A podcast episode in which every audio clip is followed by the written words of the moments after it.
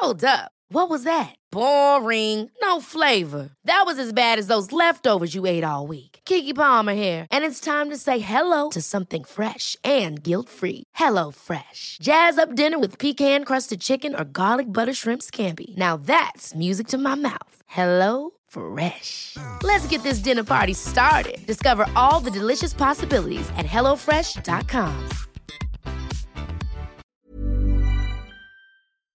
Ukas annonsør i Foreldrerådet er Ekstra. Det er grillsesong. Endelig. Alle dere som har fulgt meg gjennom en lang vinter, vet at jeg har nesten strøket med av kjedsomhet. Men nå kan vi spise ute, vi kan leve ute, vi kan henge ute, og vi kan grille. Ekstra har sitt største grillutvalg noensinne, og hør godt etter nå. Her er en del av grillutvalget deres. Habanero-pølser, salsiccia-pølser, black aged pepper-pølser, cheesy bacon-pølser, beefy burger, cheesy burger, skinny burger, big beefy gourmet-burger, fiskeburger med hvitløk, fiskeburger med baconrødbet og søtpotetburger, soppburger, barbecue, grillfilet, svinenakke med oregano og tomat, urtemarinert fårefilet, brisket, eller brisket som det egentlig heter, T-bone steak, flank steak, tomahawk, laksefilet med pesto, laksefilet med sitronskampi med hvitløk og urter, crispy fiskeburger med ost, kyllingfilet med sitron og urter, kylling overlår, gyros, kyllingspyd, smoke barbecue, lårfilet av kylling og entrecôte. Takk for meg. Dette er bare noen av produktene i Ekstra sitt største grillutvalg noensinne, og kommer bl.a. fra Norges mest prisvinnende grillserie, Grill Perfekt. Hva gjør du hvis barnet ditt slutter å spise mat? Hva gjør du hvis ungen din blir veldig opptatt av trening, eller stresser mye rundt måltider, eller går veldig, veldig mye ned i vekt? Denne uka så handler Foreldrerådet om eh, et litt vanskelig tema, som jeg tror alle vet litt om, men kanskje ingen vet nok om. Denne uka handler Foreldrerådet om anoreksi.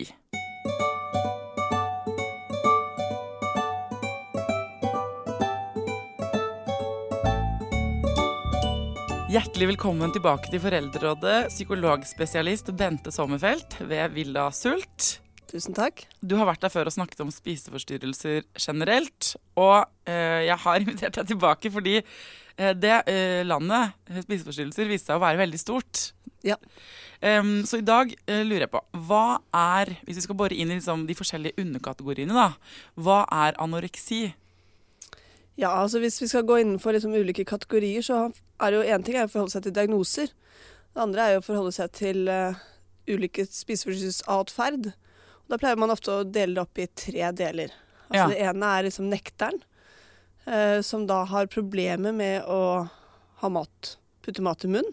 Ja. Har eh, mye redsel for ulike typer mat. Veldig begrenset hva slags mat man kan tillate seg etter hvert. Det blir etter hvert veldig mye nei-mat og lite ja-mat. Og har problemer også å ha mat i magen.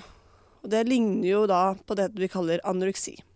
ja, men det er ikke det samme nødvendigvis? Jo, men eh, det er ikke alltid at du forblir i én type atferd. Du kan jo ofte veksle litt mellom Ja. at du ikke spiser, men også at det til slutt kan føre til at du får i deg for store mengder mat. da. Ok, så nekteren er eh, de som nekter, rett og slett? Ja, Som har problemer med å putte mat i munnen, og som får i seg for lite. Og det vil jo ofte følge med lav vekt. Ja. Så det er jo det vi ofte da forbinder med anoreksi. ja. Det er jo en lav vekt og uteblitt menstruasjon. Og så har man jo den andre typen, som vi kaller da eh, overspiseren. Ja. Eh, og der er det jo ofte en trang da, til å spise for mye mat. Man mister ofte kontrollen over mat. Her kommer det ofte mye skam og selvforakt inn også. Og noen ganger så er det jo planlagte episoder. Andre ganger så er det mer impulspregete. ja. At det bare skjer uten at man egentlig kan klare å beskrive hvorfor. Eh, Det er jo også, mange vil jo også da, Hvis man liksom kommer veldig inn i mye av dette overspisingsproblematikken, så vil mange også kunne erfare at uh, disse ritualene rundt mat også har noen funksjoner. Som i form av å glemme, ikke huske, eh, ikke måtte forholde seg til kanskje vanskelige ting som skjer rundt i livet, Ja. osv. Og Det er mer overspiseren, men da bruker du ikke noen form for kompensasjon for å kvitte deg med den maten du har spist. da. Nei. Så lar man bare være i magen? Ja. ja. Og så blir det det- for stor mengde. Er den siste da bulimi, da? Og det siste vil da være mer vi kaller renselsen. Renselsen, ja. Um, Det var det ordet det det forrige glad. Nei, for det høres jo litt sånn Ja. deilig ut. Rens, renselse Ja, er jo er jo forbundet med noe bra, Ja. ofte. Men mange vil jo kanskje tenke at den funksjonen er ålreit. Altså den er en nyttefunksjon for en. da. At man kan kanskje tillate seg en viss mengde mat fordi man har en type atferd som også man tenker kompenserer for den maten man putter i. da. Ja. Så det kan jo være alt fra oppkast, det er den mest vanlige. Og så har vi jo Og avføringstabletter og sånn. avføringstabletter, som av og til også kan være viktig i hvert fall for helsepersonell å spørre etter. Fordi det er ofte en del skadevirkninger forbundet med det. Ja. Så har man jo da fysisk aktivitet. Altså for mye trening, rett og slett. Ja, At man spiser masse og så trener masse etterpå. Ja, kompenserer. Ja. Mm. Så det er liksom de tre familiene under. Altså tre Ja. kategoriene, på en måte. Men det er jo ikke diagnoser, nå, av. Det er mer som metoder, eller Mer atferd. Ja. uh, og så kan man tenke seg at da, innenfor det så har vi tre ulike typer spisefryser, og det er jo da anoreksi. Ja. Og så har vi overspisingslidelsen som nå har kommet. ja. Og så har vi da bulimi. Men hvis, um, hvis vi nå da skal snakke, uh, zoome inn ytterligere på mm. da anoreksi, og så skjønte jeg at bulimi henger ganske tett i, inntil. Ja, og veldig mange så er- vil jo man tenke at noen går også ut mellom de ulike tilstandene. Da. Ja. Anoreksi, eller ah, eh, anoreksia, er det- sier man det Man kaller det anoreksi, men altså, diagnosen heter anoreksia nervosa. Og nervosa er jo viktig, fordi anoreksi i seg selv betyr jo manglende appetitt. Mm. De som strever med dette, har jo stort sett ikke manglende appetitt.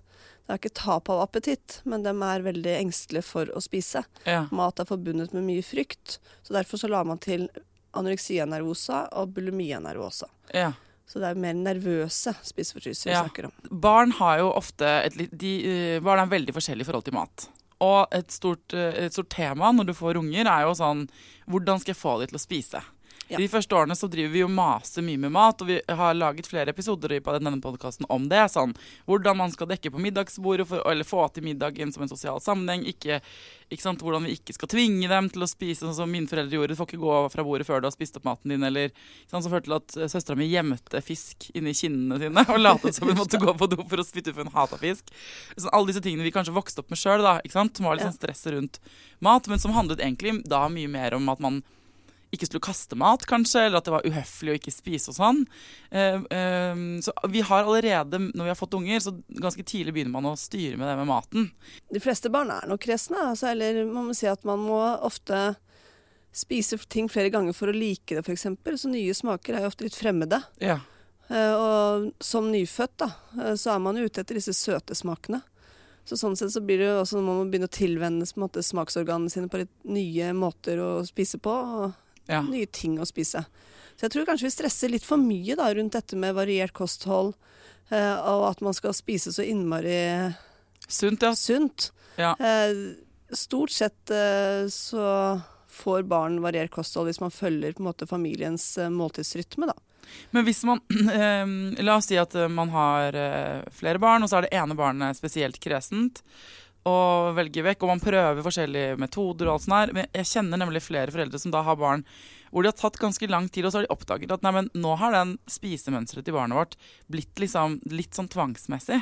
At eh, barnet bare spiser sånn pasta laget i den mikrobølgeovnen, eller vil bare spise fra den tallerkenen. ikke sant? Og det er vel litt vanskelig med barn fordi man må skille mellom Eller hvordan skiller man mellom dette er en fase, eller dette, og at dette handler om noe, altså, sånn, noe annet? Hva kan man gjøre, på en måte?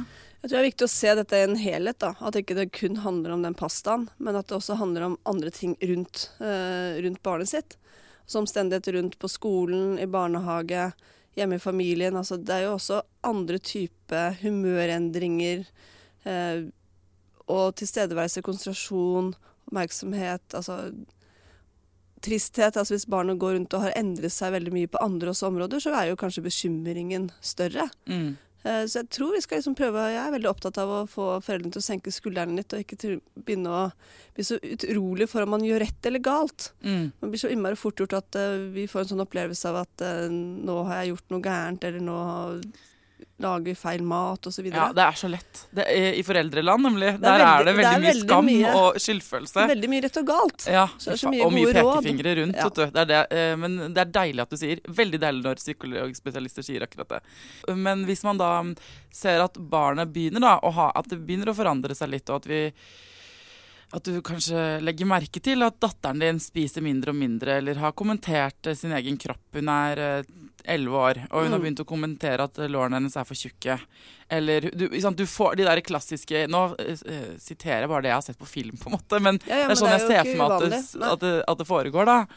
Uh, hva, uh, hvordan går du fram? Jeg tenker at det viktigste er å prøve å være, vise at man er der til å lytte, og at man er åpen for å snakke sammen. Så man går ikke rett på tema mat. Det er jo igjen at det er veldig risiko å gå inn i sånn type detaljhelvete. Eh, Ja. Eller bli veldig konkret, og skulle konkret eh, kommentere på f.eks. hvis min min elleveåring kommer og sier til meg jeg har store lår. Så hvis jeg begynner å si nei, nei, det har du ikke, så er ikke nødvendigvis at det jeg sier egentlig har noe betydning. Nei. Det treffer meg sannsynlig ikke. Så det ville vært mer opptatt av. Men, men dette har jeg lagt merke til at du har kommentert på mye den siste tiden. Mm. Er det noen grunner til det? Altså litt, Prøve å spørre litt mer åpent, og også mer følelsen bak, da. Ja. Fordi Hvis ikke så blir vi fort bare mm, mer av det samme. Altså De hører ikke egentlig etter hva vi sier, for de er så fylt av det selv. da. Mm. Så hvis spørsmålet kommer gjentatte ganger, så vær mer opptatt av hvorfor kommer dette spørsmålet gjentatte ganger, Mm. mer enn konkret å svare på det spørsmålet. Fordi mest sannsynlig så er den følelsen så sterk at uh, vi ikke klarer å ta den vekk umiddelbart uansett. Det hjelper ikke dessverre av og til å si da at 'men du er så flott, jenta mi'. Nei, Nei. Åh, det er jo det man får lyst til å si. Det er det man Det får lyst til å si, og det er, det er ikke noe feil å si det heller, men det treffer nødvendigvis ikke. Men eh, så, eh, så spisestoppen er et symptom på noe underliggende. Det handler om noe annet. Det kan ofte være det. Ja. Eh, og det er jo sånn, som jeg også har nevnt før, at appetitten vår er emosjonell. Ja, Så innimellom så kan jo en spisestopp handle om at eh, hunden har dødd, ikke sant? eller blitt påkjørt, så man er i sorg f.eks. Andre ganger så vil man jo tenke at hvis dette repeterer seg og gjentar seg over tid, og man ser at dette også fører til at barnet sitt får i seg for lite mat, så må man vise at man er bekymret, og Mm. si det. Ikke være redd for å si det. Det blir ikke verre av å si det. Eh, og prøve også kanskje å oppsøke hjelp. Jeg, jeg husker jeg har en av, eh, en av mine beste venninner eh, har alltid vært veldig tynn. Og, og, for det er noen, vi er jo veldig forskjellige fra naturens side. Ja. Og vi er mye mer forskjellige enn jeg føler at eh, Nå er jeg på følerland, da, men enn jeg opplever og føler at uh, samfunnet egentlig har lagt opp til nå. For nå er det vært så mye snakk om idealvekt, Mm. og da er det så lite som skal til før du uh, er i grenseland på den ene eller den andre siden av. Ja. Men all den praten overalt gjør at man jo ser av og til male maler fanden på veggen. Og jeg husker da jeg var uh, ung, og vi var sånn i på ungdomsskolen, så ble hennes vekt problematisert, for hun var for tynn, Mm. mente alle. Og hun, eh, de trodde ikke på henne når hun sa hun spiste. Det var jo veldig vanskelig for henne, fordi hun hadde det helt Hun er fortsatt kjempetynn, hun har alltid vært det. Mm. Hun spiser det, hun, og hun spiser sikkert mindre enn andre, men, det er sånn hun er. Det er sånn hun, eh, kroppen hennes er laget. Og det ble en mye større konsekvens for henne i, i hennes liv. Alt det styret rundt. Det ble problemet. Min sånn store ønske er jo at liksom disse ve- veiingene man gjør på skolen, da, på både barne- og ungdomsskolen, har, mener jeg, begrenset verdi hvis man ikke ser det i en uh, sammenheng, da. Fordi jeg tenker at det er det viktigste man observerer hvis man ser at folk roter seg inn i spiseforstyrrelsesverdenen, er jo nettopp endringene rundt uh, måltider og rundt uh, aktivitet og rundt humør. Og hvis disse tingene endrer seg, så blir ikke det plukket opp i forhold til vekt og veiing og et tall. Nei. Eh, Det blir plukket opp i mye mer for, altså at man merker at ting ikke er helt som det skal være. Mm. Så sånn sett så tenker jeg at det er ikke vekten i seg selv, kanskje, fordi vi har forskjellige kropper. Men det er mer det at endringen som jeg tenker man skal være litt opptatt av. Ja. Altså endringene er, så er det vekttap, f.eks. Så bør man jo tenke litt om hva er det, hva kan det skyldes? Ja, for det kan jo også være sykdommer. Det kan være mange alvorlige alvorlige ting. ikke sant? Mm. Det trenger ikke å være at du har sluttet å spise. Det kan jo være at kroppen din ikke funker som den skal. Mm. eh, eller så kan det være bare hormonelle endringer. Det fins jo eh, problemer med vekt, vil jeg si. At det er så innmari mangefasettert. Det er veldig, eh, Men jeg tenker at liksom, hvis det blir anoreksi, så har vi ofte en tendens til å bagatellisere også vekttapet. Ja. Da tror jeg vi har litt å hente på å liksom, ikke bagatellisere det. Vis at man ser. Og prøv å tenke at man skal stoppe noe hvis man ser at dette er veldig uheldig. den kraften utenfor oss sjøl som ofte får skylda for spiseforstyrrelser, er jo på en måte mediene. Og blogger og modeller og alt sånt. Eh, Er det, eh, er det Fins det noen forskning som viser at det er det? Det er klart at eh, i dette 21. århundret som vi lever i, så er det klart at media og den sosiale verden, altså disse sosiale overflatene, har stor betydning. Men hvis man har en spissfryse, så er det mye mer enn skjønnhetsidealer veldig ofte. Ja. Men det er klart at eh, jeg tror vi ikke helt forstår omfanget av hva unge mennesker i dag utsettes for i forhold til bilder og det visuelle. Nei, jeg tenkte på det fordi du eh, Min sønn er åtte, da. Og så Han har jo ikke fått liksom, Han har jo ikke noen sosiale medier, selvfølgelig. Han har knapt en telefon. Han har en han kan låne litt av og til. Mm. Men eh, det derre bildekjøret som pumpes inn i meg intravenøst på Instagram, eller Ja. hvor det er, hver eneste dag Vi ser jo bare hverandres best redigerte bilder og versjoner av oss sjøl. Ja. Og så tror vi på dem. Det er så- fascinerende. Ja, selv om jeg er kritisk utvikla i hjernen min, liksom, og vet at det ikke er sant, Mm. så eh, registrerer på en måte hjernen min det som sant likevel. Sånn at når jeg ser eh, La oss si jeg ser 100 kropper i real life og på internett, så vil 99 av dem, er jeg ganske sikker på, være flawless i forhold til et skjønnhetsideal. Så er, eh, jeg tenker at det er god terapi for unger, dette, er, eh, dette må du svare på meg lurt, da, å eksponere dem for hverdagskropp. Altså typ ta med ungen min i svømmehallen. Skjønner du? Ja, Eh, altså Det er jo ikke noe dum idé i seg selv, det. Det er jo interessant at gym i dag har blitt med bikini i dusjen. Altså, Unge mennesker i dag dusjer jo ikke sammen lenger. Så det er jo, men, så jeg tenker at absolutt jeg tenker at vi kan eh, eksponere barn for det. Men samtidig så blir ikke det at det blir mindre av dette sosiale eh, livet med, på telefonene. Det som også er av veldig stor betydning, i tillegg til denne telefonen, er jo eh, det sosiale, altså det er venner, eh, når du blir sånn 12-13 Mhm. år. Og før det så er det foreldre og familie. Så hvordan vi snakker f.eks. om våre kropper, da. Hvordan står jeg foran speilet på morgenen og snakker om min egen kropp, eller kommenterer på den i negativ forstand f.eks., for Mm, så er det noe barn plukker veldig fort opp. mm, Så hvis jeg f.eks. skal ta prøve noen kjoler og finner ingenting som passer, og så står jeg og akker meg og akker meg, ikke sant. Eller kommenterer til kjæresten din 'åh, jeg har lagt på meg', eller Ja. applauderer en venninne fordi hun har blitt så mye slankere. Ja, så, liksom, hvordan vi faktisk snakker om andre mennesker, og betydningen vi legger på dette med kropper og Mm. utseende og det ytre, jo mer av det plukker barn også opp. Så jeg tenker at vi har en jobb å gjøre, vi som foreldre, da. A lot can happen in three years, like a chatbot may be your new best friend. But what won't change? Needing health insurance. United Healthcare Tri Term Medical Plans, underwritten by Golden Rule Insurance Company, offer flexible, budget friendly coverage that lasts nearly three years in some states. Learn more at uh1.com. Many of us have those stubborn pounds that seem impossible to lose, no matter how good we eat or how hard we work out. My solution is PlushCare. PlushCare is a leading telehealth provider with doctors who are there for you day and night to partner with you in your weight loss journey. They can prescribe FDA-approved weight loss medications like Wagovi and Zepbound for those who qualify. Plus, they accept most insurance plans. To get started, visit plushcare.com slash weight loss. That's plushcare.com slash weight loss. Ukas i Foreldrerådet er Nextory. Det er en lydbok- og e-bok-app. Altså, du kan både høre på bøker og lese dem på telefonen din eller nettbrettet ditt. Og akkurat nå så får du 45 dager gratis, både til deg som kanskje har prøvd Nextory før, men også til deg som er helt ny. Jeg digger at også de som har prøvd det før, får lov til å prøve igjen. For å få 45 dager gratis, gå inn på nextory.no foreldrer. Nextory har tusenvis på tusenvis av bøker du kan lytte til eller lese. Og i dag har jeg tenkt å anbefale eh, noen bøker som eh, faller innenfor det som kanskje kalles selvhjelpsbøker. Men den kategorien har jo litt ufortjent dårlig rykte, spør du meg. Den første boka jeg vil anbefale, er boka som heter 'Psykolog med sovepose'. Johanne Refseth, som har skrevet den boka, var jo gjest her for noen uker siden. Den er absolutt verdt å lese eller lytte til. Andre anbefalingen jeg vil gi deg, er Sissel Grans bok 'Men størst av alt er begjæret', som handler om det å begjære noen andre enn den du er sammen med. Og jeg har også laget en episode med Sissel Gran om det temaet for et par år siden. Den boka er fantastisk.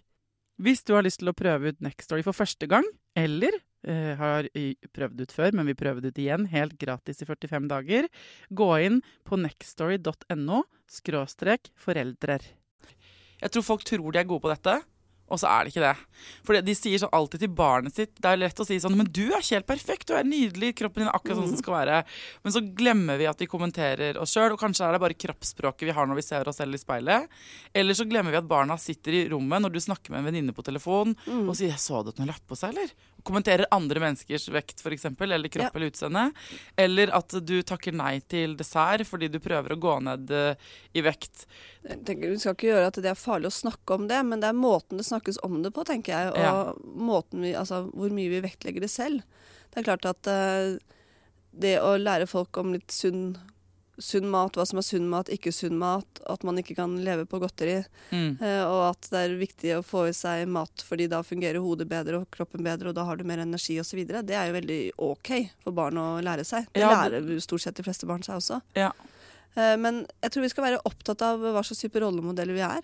Og det er ikke det at jeg skal putte mer press på foreldre, for det har vi allerede nok av. Mm. Men samtidig så tenker jeg at måten jeg og du f.eks. kommuniserer om andres kropper på, som du sier, og hvordan vi kommuniserer om våre egne kropper til barna på, det, det får betydning.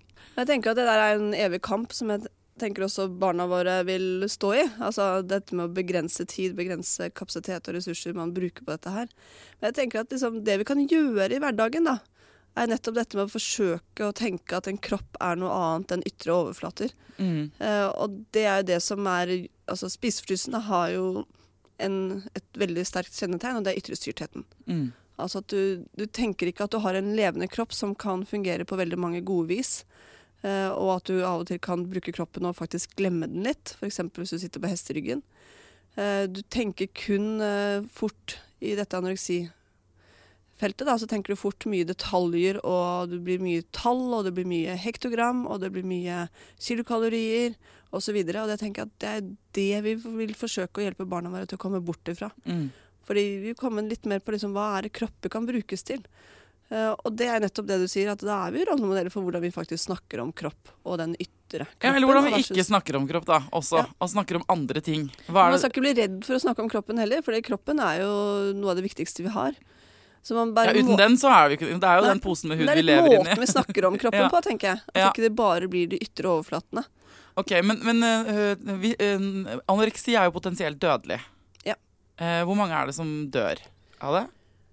Det er nok veldig få altså det, Anoreksi er jo en sjelden tilstand. Så anoreksi vil jo si at det er liksom 0,2% av de som har en spiseforstyrrelse, som har anoreksi. Den er den mest sjeldne, men det er den som får mest oppmerksomhet, nettopp fordi den er også det som er forbundet med høyest dødelighet. Da. Det er forbundet ofte med Mange tenker at det er forbundet med styrke, viljestyrke.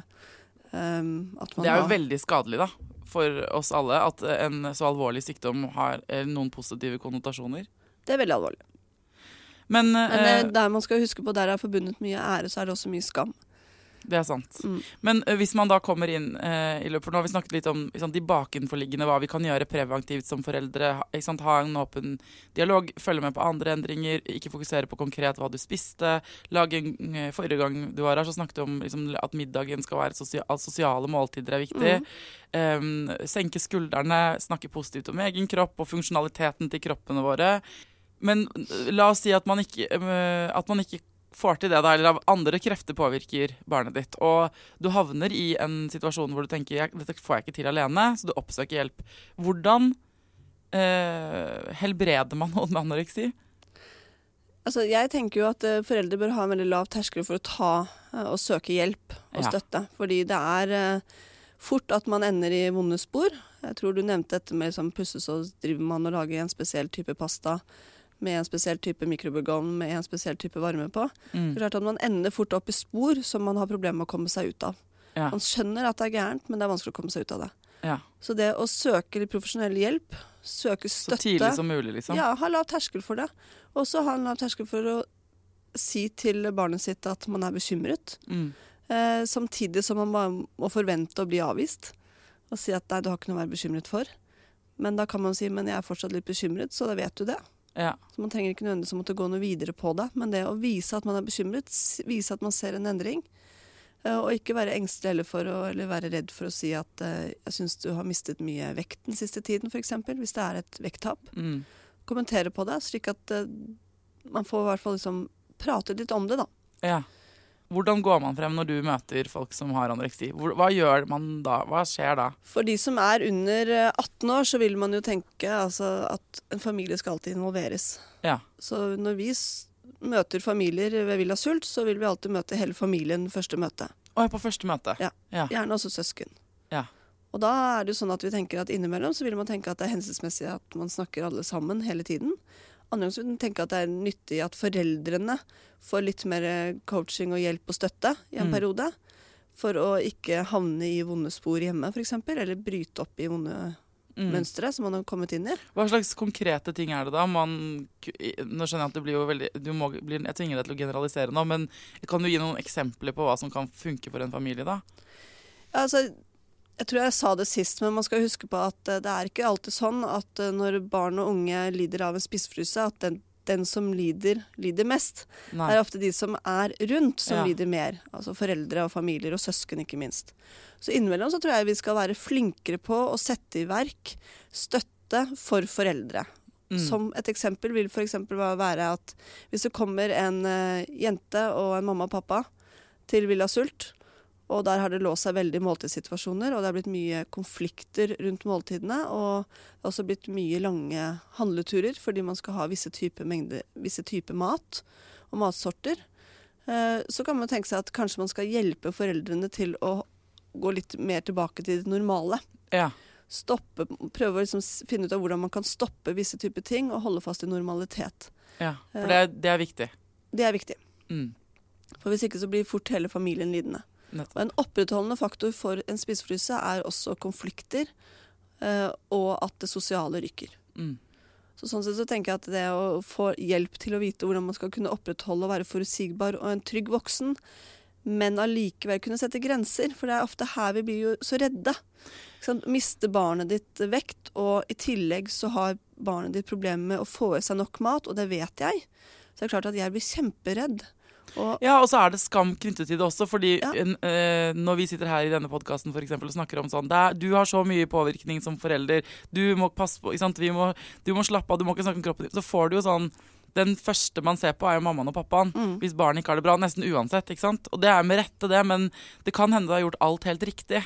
Det må være så jævlig slitsomt å, å stå i dette her som mamma eller pappa. kjempeslitsomt. Jeg tenker at det, er det noe foreldre trenger, så er det en klapp på skulderen.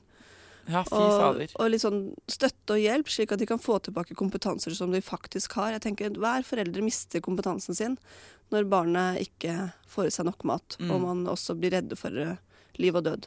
Hva er det vi rundt kan gjøre, eller hva er det vi ikke skal gjøre eh, eh, hvis, eh, i forhold til barn som har spiseforstyrrelser, eller anoreksi spesielt? Vi skal være forsiktige med å begynne å gi råd og løsninger til eh, venner og andre som ikke har bedt om det. Det er trøster vi bør gjøre, og så bør vi komme mindre, men har du prøvd òg? Mm. For det der med å komme med disse forslagene kan fort føles som at man er bare enda mer mislykka. Også i forhold til barnet, ikke kommentere eh, vekten, eller? Ja, det kan jo bli slitsomt hvis alle skal gå rundt og kommentere på vekten, så det tenker jeg at eh, ikke nødvendigvis er eh, alle andre sitt ansvar, men det er Nei, foreldrene mer. Men hvis de spiser middag hos oss, da, og det blir problem, så havner den konflikten hjemme hos meg, da. Hva, eh, Og tenker jeg at det vil jo også være noe man hjelper foreldre til. Da. Altså hvis man har et problem som strever veldig med mat, så er det klart at det å komme bort på middagsselskap til andre er også strevsomt. ja. Og det betyr ikke at man ikke skal dra på middagsselskap til andre. Men det betyr kanskje at kravene man har til hva man skal spise, og mengden man skal spise, bør kanskje være bare justert litt, slik at man kanskje tenker at det viktigste med det å gå bort og spise hos Thea i dag, det er at vi skal være der. Sitte rundt det bordet. Ja. Mm, du trenger ikke forsyne deg med alt. Så det er at man senker forventningene, men kanskje da må man jo tenke etter hvert at da må man kompensere med å få i seg mer mat til et annet måltid. Det er litt forskjell hvis du tenker på de under og over 18. ja. Eh, under 18 så skal eh, det kunne gå ganske godt hvis du får eh, god hjelp med Mm. kompetanse på det tidlig. Eh, da kan du få til mye på et halvt år til et år. ja. Eh, men tar du med deg dette inn i voksen alder, så betyr det at når du blir over 18, så har du fort hatt det i ti år. Nettopp. Eh, og da tar det ofte tid. Ja. hvis du har en alvorlig spissfryse. Og da kan man ofte se at snittiden vil være, ofte være 57 år. ja, 57 år. Men er det sant, for jeg har hørt at noen sier sånn ja, men det tar man med seg på en måte hele livet? Vi snakka litt om det sist, om en sånn matstress. Altså at mat Jeg tenker at det er en myte. Mange blir friske av det. Ja, okay. Og definisjonen av frisk vil jo være at noe annet i livet tar mer tid og krefter. Ja. ja at du får større betydning. Digresjon, rett og slett. Ja.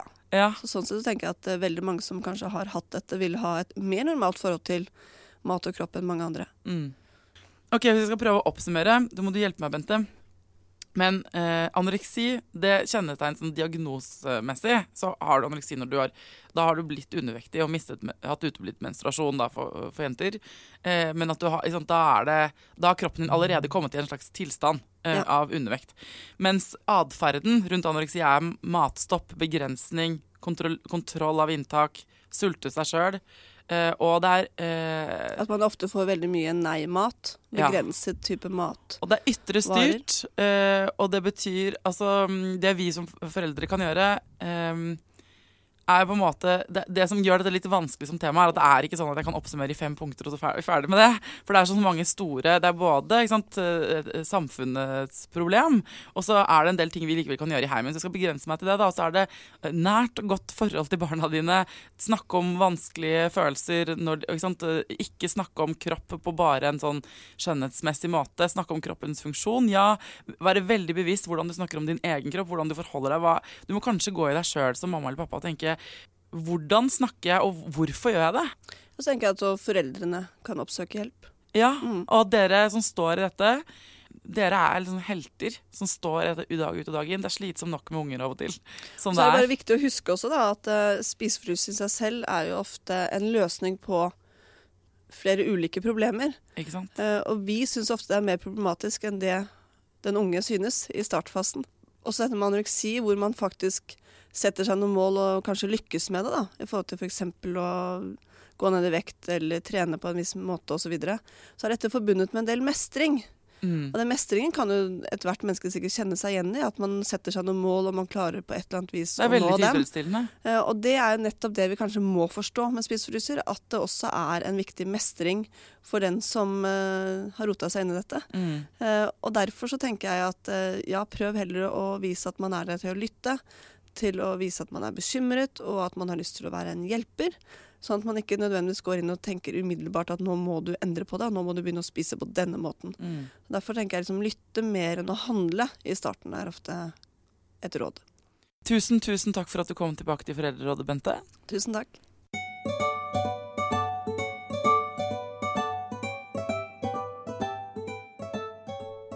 Hvis du nå sitter igjen med noen spørsmål eller lurer på noe eller jeg ble mer bekymra, ikke nøl med å sende meg en melding på Instagram eller på Facebook, eller noe sånt, så kan jeg lage flere episoder. Og hvis du lurer på hvordan du kan eh, få hjelp, så da kan du google Villa Sult. da. Der har de masse info. Eh, eller snakk med fastlegen eller vennene dine. Ikke gå rundt og lure på noen ting om spiseforstyrrelser. Ikke sant? Ikke gå rundt og være bekymra aleine. Jeg elsker at dere sender meg oppdateringer og meldinger og temaforslag og alt sånt på mail.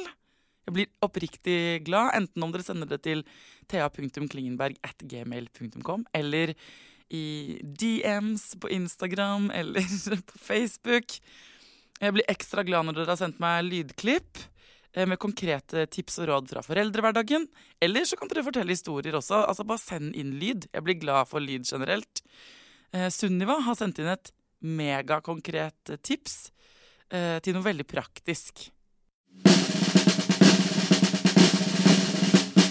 Hei, her kommer et eh, veldig konkret tips eh, som jeg først fikk med meg etter at andre mann hadde kommet. Det er rett og slett å bruke gallesåpe på bæsjeflekker.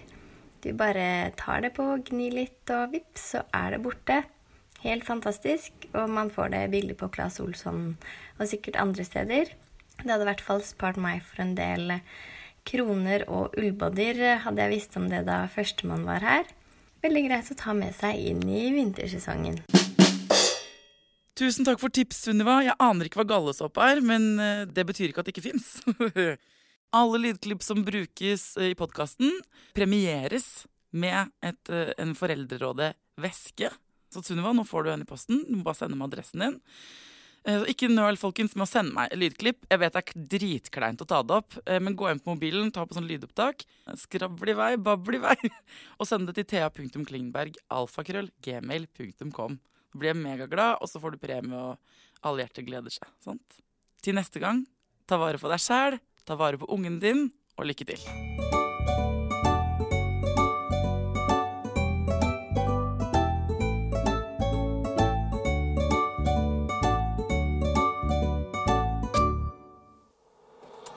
produsert av Rubicon.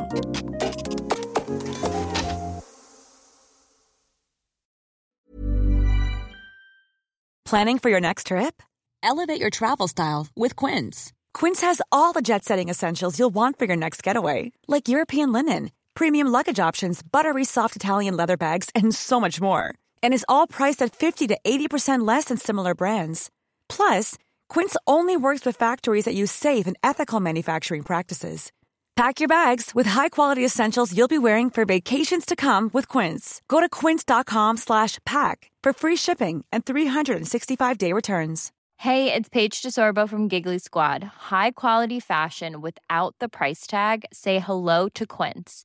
I'm snagging high-end essentials like cozy cashmere sweaters, sleek leather jackets, fine jewelry, and so much more. With Quince being 50 to 80% less than similar brands. And they partner with factories that prioritize safe, ethical, and responsible manufacturing. I love that. Luxury quality within reach. Go to quince.com slash style to get free shipping and 365 day returns on your next order. Quince.com slash style. Imagine the softest sheets you've ever felt. Now imagine them getting even softer over time. That's what you'll feel with Bowl and Branch's organic cotton sheets. In a recent customer survey, 96% replied that Bowl and Branch sheets get softer with every wash. Start getting your best night's sleep in these sheets that get softer and softer for years to come. Try their sheets with a 30-night guarantee. Plus, get 15% off your first order at bowlandbranch.com. Code BUTTERY. Exclusions apply. See site for details. Hi, I'm Daniel, founder of Pretty Litter. Did you know cats tend to hide symptoms of sickness and pain? I learned this the hard way after losing my cat, Gingy. So I created Pretty Litter, a health monitoring litter that helps detect early signs of illness by changing colors, saving you money and potentially your cat's life. Pretty Litter is veterinarian developed, and it's the easiest way to keep tabs on your fur baby's health right at home. Go to prettylitter.com and use code ACAST for 20% off your first order and a free cat toy. Terms and conditions apply. See site for details.